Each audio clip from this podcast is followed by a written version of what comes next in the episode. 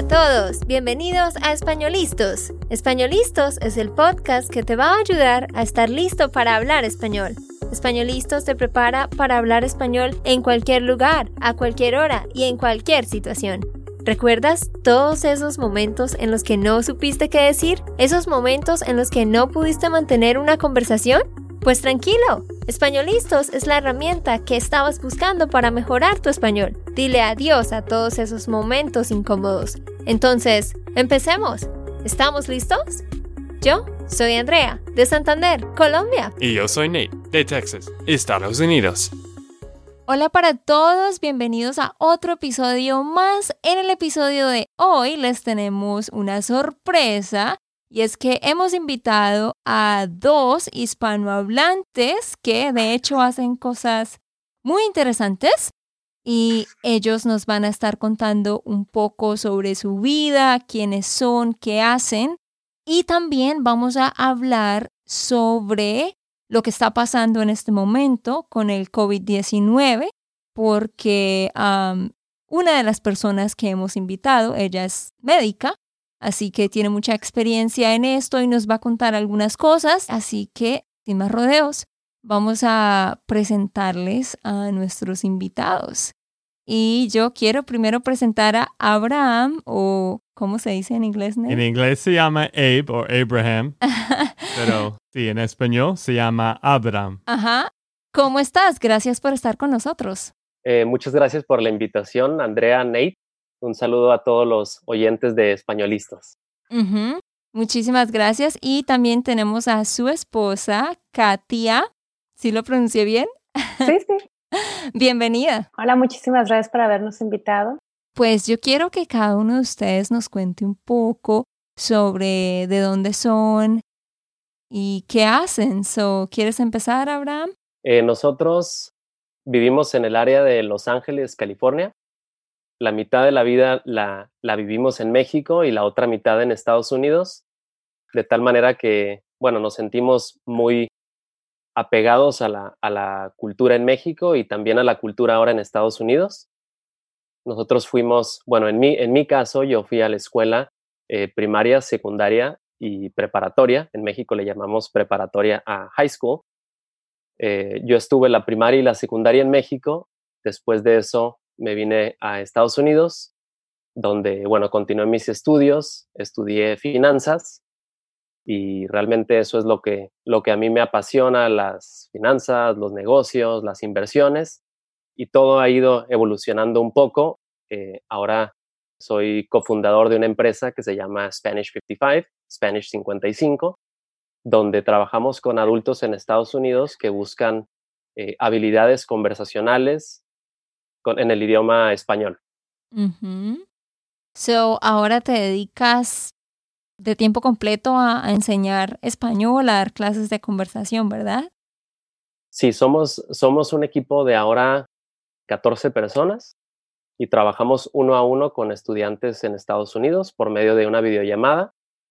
Eh, entonces tenemos estudiantes en todos los estados, pero principalmente en California, Arizona, Florida, Nueva York, ciertos estados donde, donde hay más hispanohablantes, por ende más, más personas que tienen interés de, de hablar español de manera fluida, con más seguridad.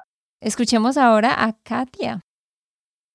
Bueno, pues yo nací, crecí en, en México, en Tijuana, y este que está cerquita de la frontera con San Diego.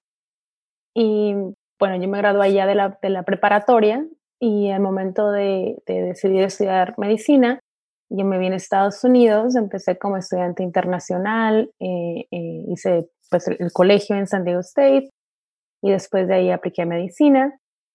Entré a una universidad aquí cerca, se llama, Western University, The Health Sciences, está aquí en Pomona, lo cual pues me permitió seguir en California. Ahí hice mi, mi, mi carrera de medicina, después me logré tener una residencia en medicina interna en este, aquí en, en, el hospital que se llama West Anaheim Medical Center.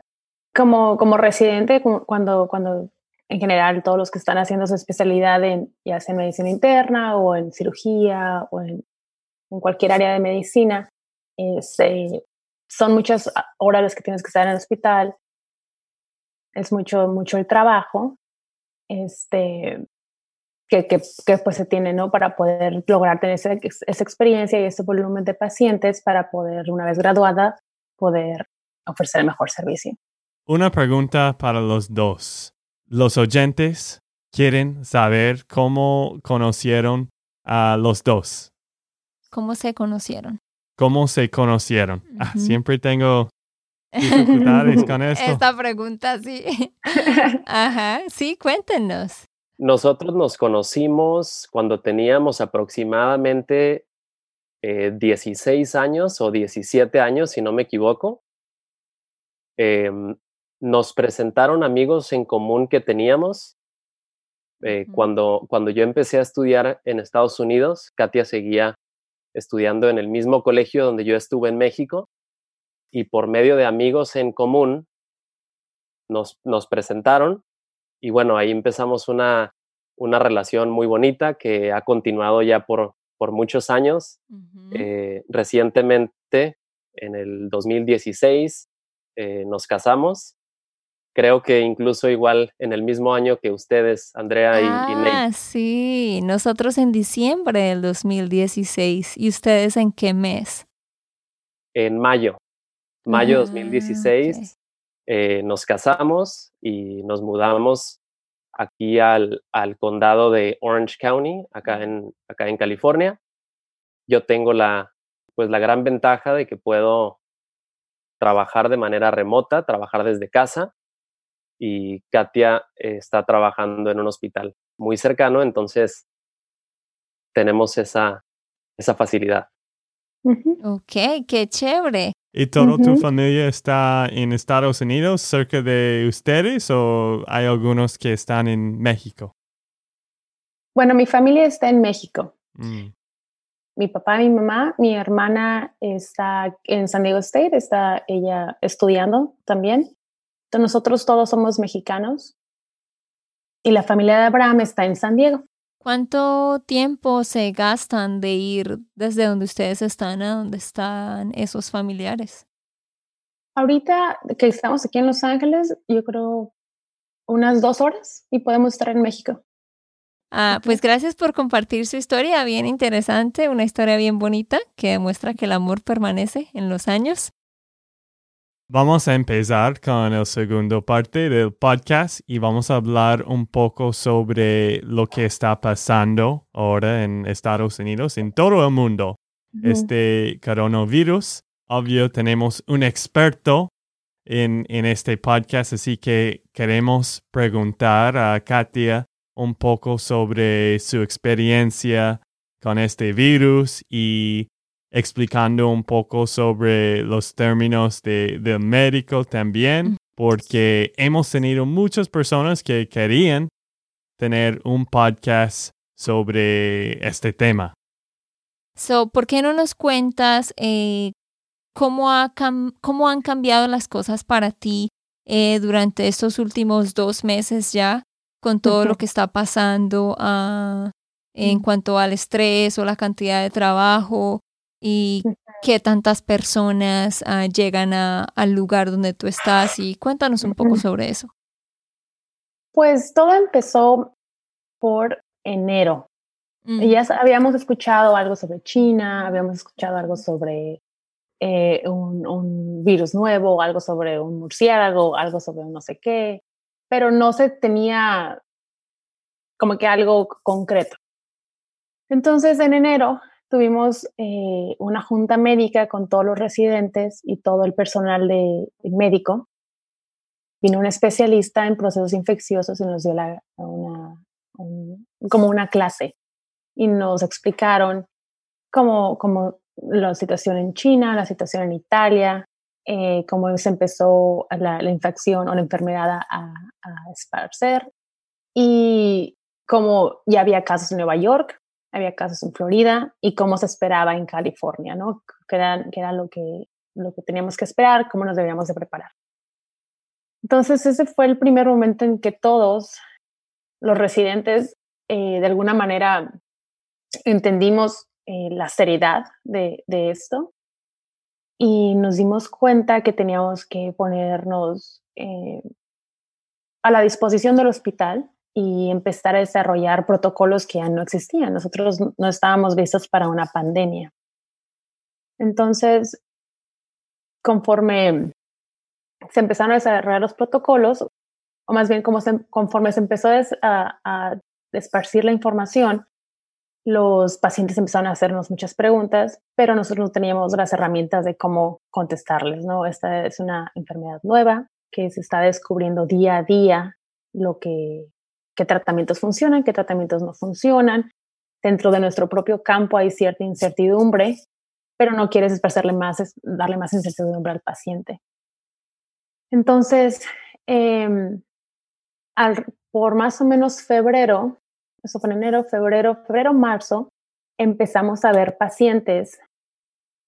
De hecho, antes, antes de llegar a, ese, a, febrero, por diciembre, enero más o menos, estábamos viendo ciertos pacientes con neumonía. Neumonía es, es, enfermedad de los pulmones, que no se presentaban como las neumonías que usualmente se presentan. Eran casos que, que no, no, no tenían mucho sentido, como que eran muy misteriosos. Sí. Mm.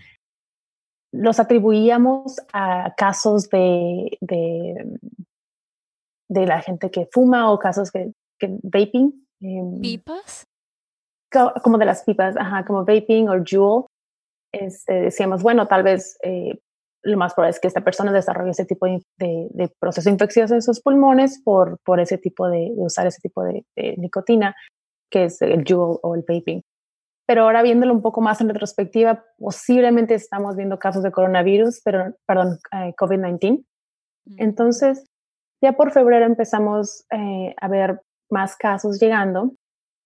Eh, no había en ese momento manera de, de, de checar a las personas, de, de, asegurarnos si tenían o no tenían, de, hacer las pruebas para ver si tenían el, el COVID-19 o no. Eh, veíamos personas en, en, la clínica, los síntomas nada más, solamente sabíamos que eran personas con fiebre, personas con tos y personas con falta de aire. Eran los primeros tres síntomas que, pero, o sea, básicamente, virtualmente todas las personas con gripe, alergias, eh, problemas cardíacos pueden presentar con esos tres, síntomas, tres tipos de síntomas. Después de ahí se agregó el síntoma de la diarrea, eh, pero todos eran síntomas muy vagos. Es cuando hay síntomas tan vagos, pues, pues, tienes que hacerle pruebas a todas las personas, pero no hay pruebas suficientes para todos. Claro. Esto, entonces empezamos con ese tipo de, de, conflicto tanto en el hospital como en, en, en, el área clínica, en el área fuera del, del hospital. Eh, después eh, surgieron problemas como, ok, esta persona necesito checar si tiene o no COVID-19. ¿Y dónde lo checo? Mm. ¿No? ¿Cómo, mm. ¿A dónde lo mando? Aquí solamente tengo una, tenemos algo de 10 pruebas. ¿Cómo vamos? Entonces, sobre la marcha teníamos que ver desde cómo nos teníamos que proteger nosotros, cómo teníamos que proteger al paciente, cómo debíamos proteger a los otros pacientes, cómo teníamos que probarlos, qué tipo de tratamiento tenemos que dar. Todo se empezaba a desarrollar. Todas esas preguntas empezaban a flotar rápidamente y teníamos que eh, encontrar solución. Teníamos apoyo del hospital, del personal, de, de nuestros adscritos, del, del jefe de, de, medicina, del departamento de medicina, pero nosotros como residentes eh, somos una gran fuerza de trabajo. Nosotros somos 10, 20, 18 residentes, entonces nosotros vemos la mayoría de los pacientes eh, y los, los adscritos nos están supervisando, pero nosotros somos los que estamos este, haciendo el trabajo. Contacto directo con el paciente, ¿no? Sacando el volumen. Entonces, en el momento que llega en California, se empiezan a ver los primeros casos en California, ya, se había, ya habían demasiados, muchísimos casos en Nueva York y muchísimos casos en, Florida. Entonces, mucho del, del equipo protectivo, eh, el equipo de protección personal, estaban destinados a esas áreas. Nosotros no teníamos suficiente. Entonces em, empezamos a desarrollar protocolos de cómo vamos a, a ver cada paciente, porque si tú entras con un paciente con COVID-19, todo lo que traes puesto tiene riesgo de estar infectado. Ahí virus o bacterias que se pueden transmitir por medio de la saliva, que se llama droplet. Con, con por ejemplo, si tú hablas, en la distancia en la que todos escupimos, se puede pasar así. O airborne, que es por, por medio del, del aire. Ah. Esos son los más peligrosos porque si es por medio del aire, tienes que proteger ventilas y tienes que protegerte completamente porque no es nada más lo que alcanza a llegar de tu saliva, sino es la esparción en el aire que pues es en, todos lados. Y, y, con eso, perdón que te interrumpa, yo tengo una pregunta porque es, es, he escuchado que los, todo el, lo que ustedes se ponen para protegerse, como las batas, los guantes, las máscaras o tapabocas, en Colombia decimos tapabocas, o los gorros, no sé cómo le dicen ustedes. Por ejemplo, si tú ves a un paciente a las 8 de la mañana que tiene el virus y tú entras a verlo, cuando sales tienes que quitarte todo esto y tienes que ponerte unos nuevos para ir al siguiente. O sea que si ves 10 pacientes en el día, tienes que usar todo esto de nuevo 10 veces. Y ese es solamente yo. Exacto. También agrega a la enfermera, agrega a la persona que va a sacar sangre, agrega a todo el personal, es, es, es demasiado, no se puede. Entonces, una de las soluciones fue hacer unidades en terapia intensiva dividimos terapia intensiva en dos. El lado derecho va a ser pacientes de terapia intensiva en general y del lado izquierdo va a ser solamente pacientes infectados o que, se, que, que estamos probando o que la prueba todavía está pendiente de COVID-19. De igual mm. manera, uno de los pisos este, lo convertimos en unidad de 19. Pacientes que no están enfermos con terapia intensiva pero todavía necesitan aislamiento. Entonces, esas personas, esos enfermeros, ya están vestidos. Entonces, ah, no tienen que quitárselo. Lo que te pones en la mañana, lo terminas hasta el, la noche. Y en el principio ya ustedes tení, uh, tenieron, tuvieron, no, sí, tuvieron. Ustedes tuvieron todos los uh, protecciones y las máscaras. Ah, sí. Y, obvio, otro problema que no tenías las pruebas. Tenías personas que tenían, ¿cómo se llama? Síntomas. Síntomas de, de neumonía. ¿Cómo se llama? Neumonía. Neumonía. No teníamos nada de eso. Hubo mucha incertidumbre, sobre todo nosotros, ¿no? De decir, bueno, si no atiendo a este paciente, ¿quién lo va a atender? ¿Y cómo me protejo yo para no infectarlo a él?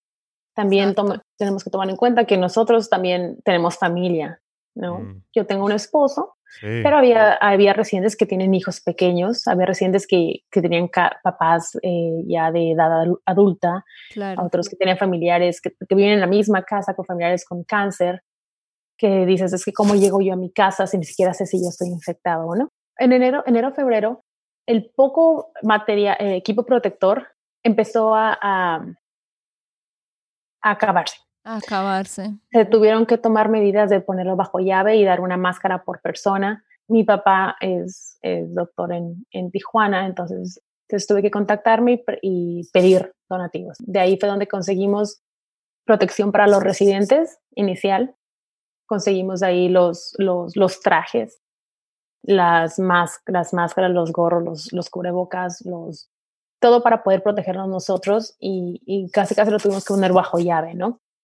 Y así empezamos, después ya el hospital ah, nos provió de unos trajes que eran para, ahora sí como de película, ¿no? Como en la película de Contagion o en la película de Outbreak, creo que se llama, esos trajes que tienen su propio, pareces astronauta, ¿no? Tienes su, propio casco y tienes tu, su propia ventila.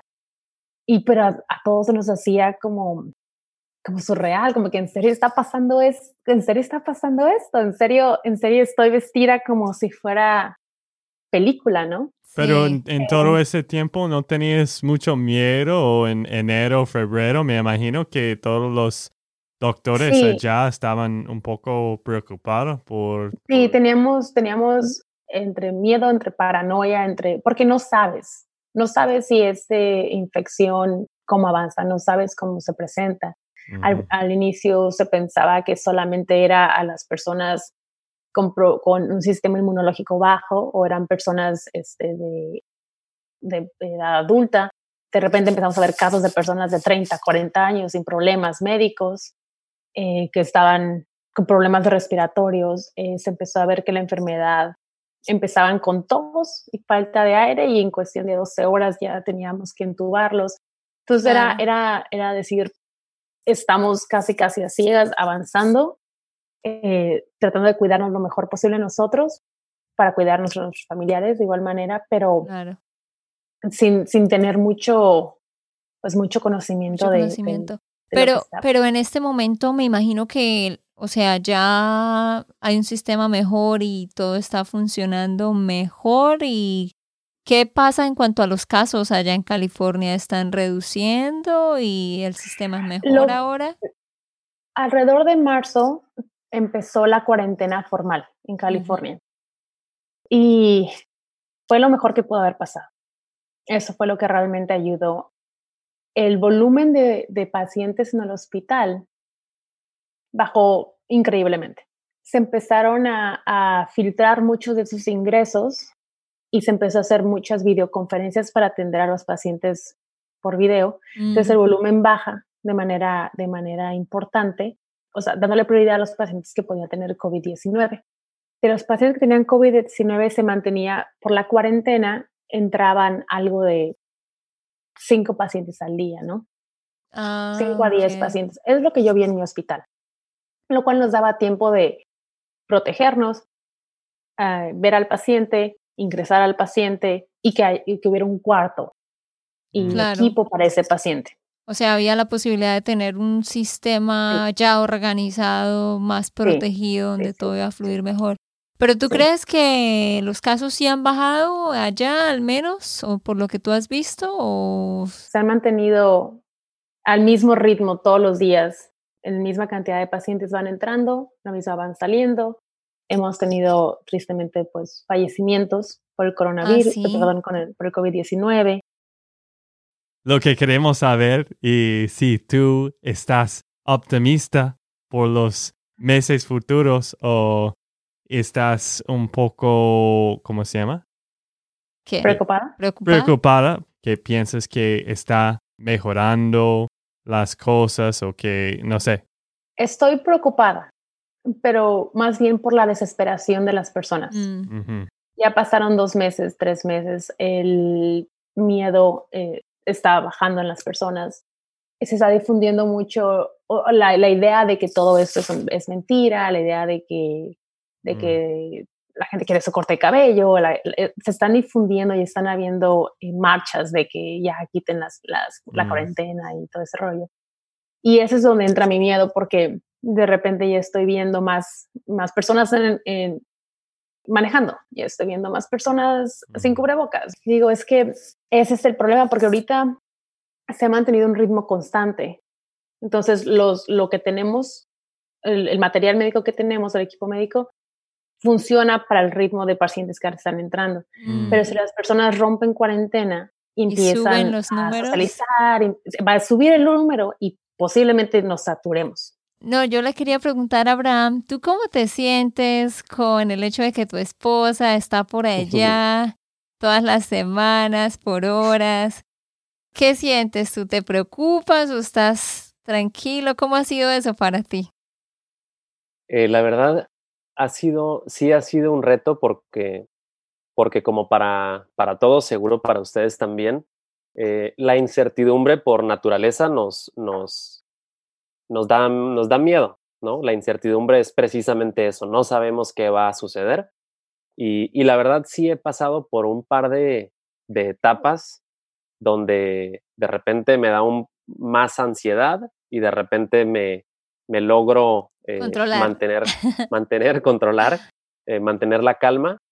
Eh, obviamente sí, sí entran muchas emociones porque pues el hecho de que Katia esté en el hospital diariamente exponiéndose a este virus que, que realmente no conocemos, agrega estrés, ¿no? pero, pero tengo la seguridad de que, de que se toman las medidas y que se toma en serio la situación.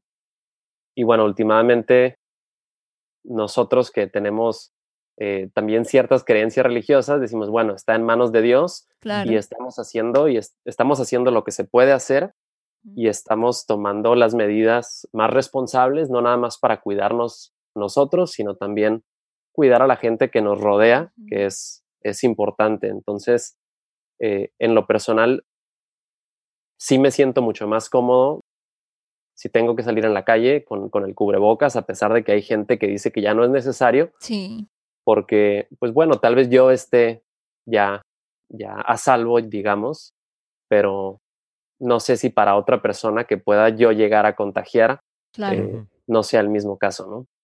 Sí, es bien interesante y, y, espero que los que nos escuchan apreciemos lo que ellos nos están diciendo, porque yo creo que muchas veces no pensamos en la situación o lo que experimentan las familias de todas las personas en el campo de la salud, ¿no? Porque como lo estamos diciendo, Katy, al igual que todos los demás médicos, están realmente ahí exponiéndose y cualquier cosa podría pasar. Entonces, es realmente una gran labor lo que están haciendo y lo que la familia de ellos pues tienen que también uh, con lo que tienen que lidiar, ¿no? Pero, um, Katia, ¿qué le recomiendas tú a la gente? ¿Qué es lo que la gente debe hacer? Paciencia. Yo sé que es, es eh, hay muchos casos, eh, muchas personas están perdiendo su empleo, muchas personas están en problemas económicos y pedirles paciencia es, es decir, sí, yo puedo ser paciente, pero que le dé de comer a mis hijos, ¿no? Como le hago, como pago mi renta. ¿no? Exacto. Eh, pero si, si tienen que salir a trabajar, entonces cuidar lo mayor posible eh, a su familia. Por ejemplo, si vas a salir, usa tu cubrebocas. Claro. Y el, si no tienes eh, gel antibacterial, lavarte las manos lo más frecuente posible. Em, van a notar que después de lavarse tanto las manos empiezan a resecar, empiezan a, tener un poco de llagas, eh, pero pueden, o sea, lubricar con un poco de crema. Entonces, si vas a salir, usa un cambio de ropa cuando salgas y cuando regreses, quítate ese cambio de ropa, lo dejas en una cajita al lado de, mm. tu, de tu entrada y te pones otro cambio de ropa. Llegas, te vas directo al baño, te lavas las manos, te lavas la cara y te pones tu cambio de ropa cuando estés con tu familia.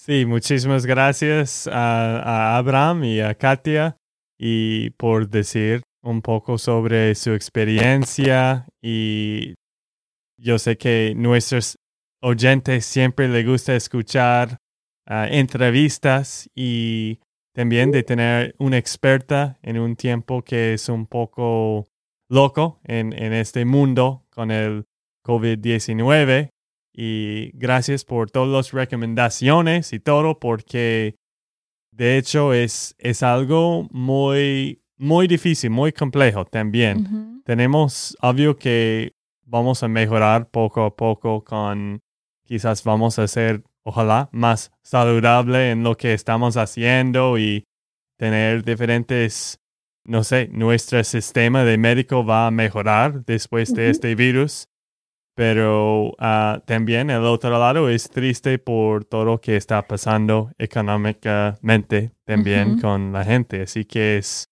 es algo, no sé, muy complejo. Muy complejo. Y como Katia decía, tenemos que tener paciencia. Pero sí, gracias a ustedes por estar acá.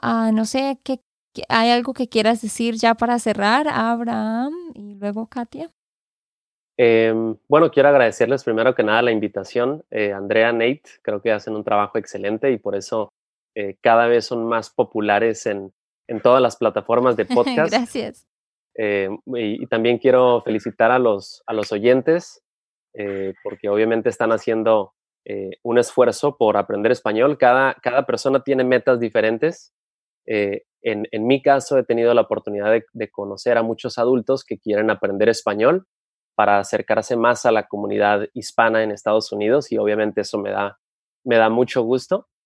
Y bueno, regresando un poquito al tema de COVID-19, obviamente es, es un trabajo colectivo que tenemos que continuar haciendo todos porque últimamente el país está compuesto de pequeñas comunidades y entre más podamos trabajar como comunidad, pues más, más sanos vamos a estar todos y más nos podemos cuidar como, como comunidad. Sí, eso es verdad. Como, como tú lo dijiste, es un trabajo de todos, ¿no? Y, y es algo que de verdad requiere que cada persona ponga, ponga su grano de arena. Pero sí, gracias a ti también, Katia, por tu tiempo y todo lo que nos contaste. No, gracias por, por invitarme. Eh, fue muy bonito poder, poder compartir con ustedes esta experiencia. Sí, y de verdad, gracias también porque eres una heroína. de verdad, en estos tiempos. Sí, es que después de 13 años de estudios, tú tienes ah, el gran examen en el final, ¿no? El gran examen de COVID-19. Sí, de hecho, sí, es, es, buena analogía, sí, es cierto. Eh, pero sí, no, no, no, heroína, este, no, eh, la verdad es que eh, de repente nos, nos da un poco de, de, penita que nos llamen así, simplemente estamos haciendo nuestro trabajo y haciendo lo, lo mejor que, que podemos, ¿no? Para esto, para, para eso nos convertimos en doctores y para eso estamos en este campo médico. Pero ya, muchísimas gracias a ustedes dos y esperamos a que todos los que nos escucharon eh, hayan disfrutado. Recuerden, ustedes pueden descargar la transcripción, solo deben ir a espanolistos.com y ahí la van a recibir en su correo. Ok, esto fue todo por el episodio de hoy. Esperamos que les haya gustado y que hayan aprendido. Y recuerda, si sientes que estás listo para aprender español, solo da un clic en Español Listos. No olvides dejar tus comentarios de lo que te gustó y los temas que quieres que tratemos. Suscríbete y déjanos tus reseñas. Españolistas les dice chao chao y hasta, la próxima.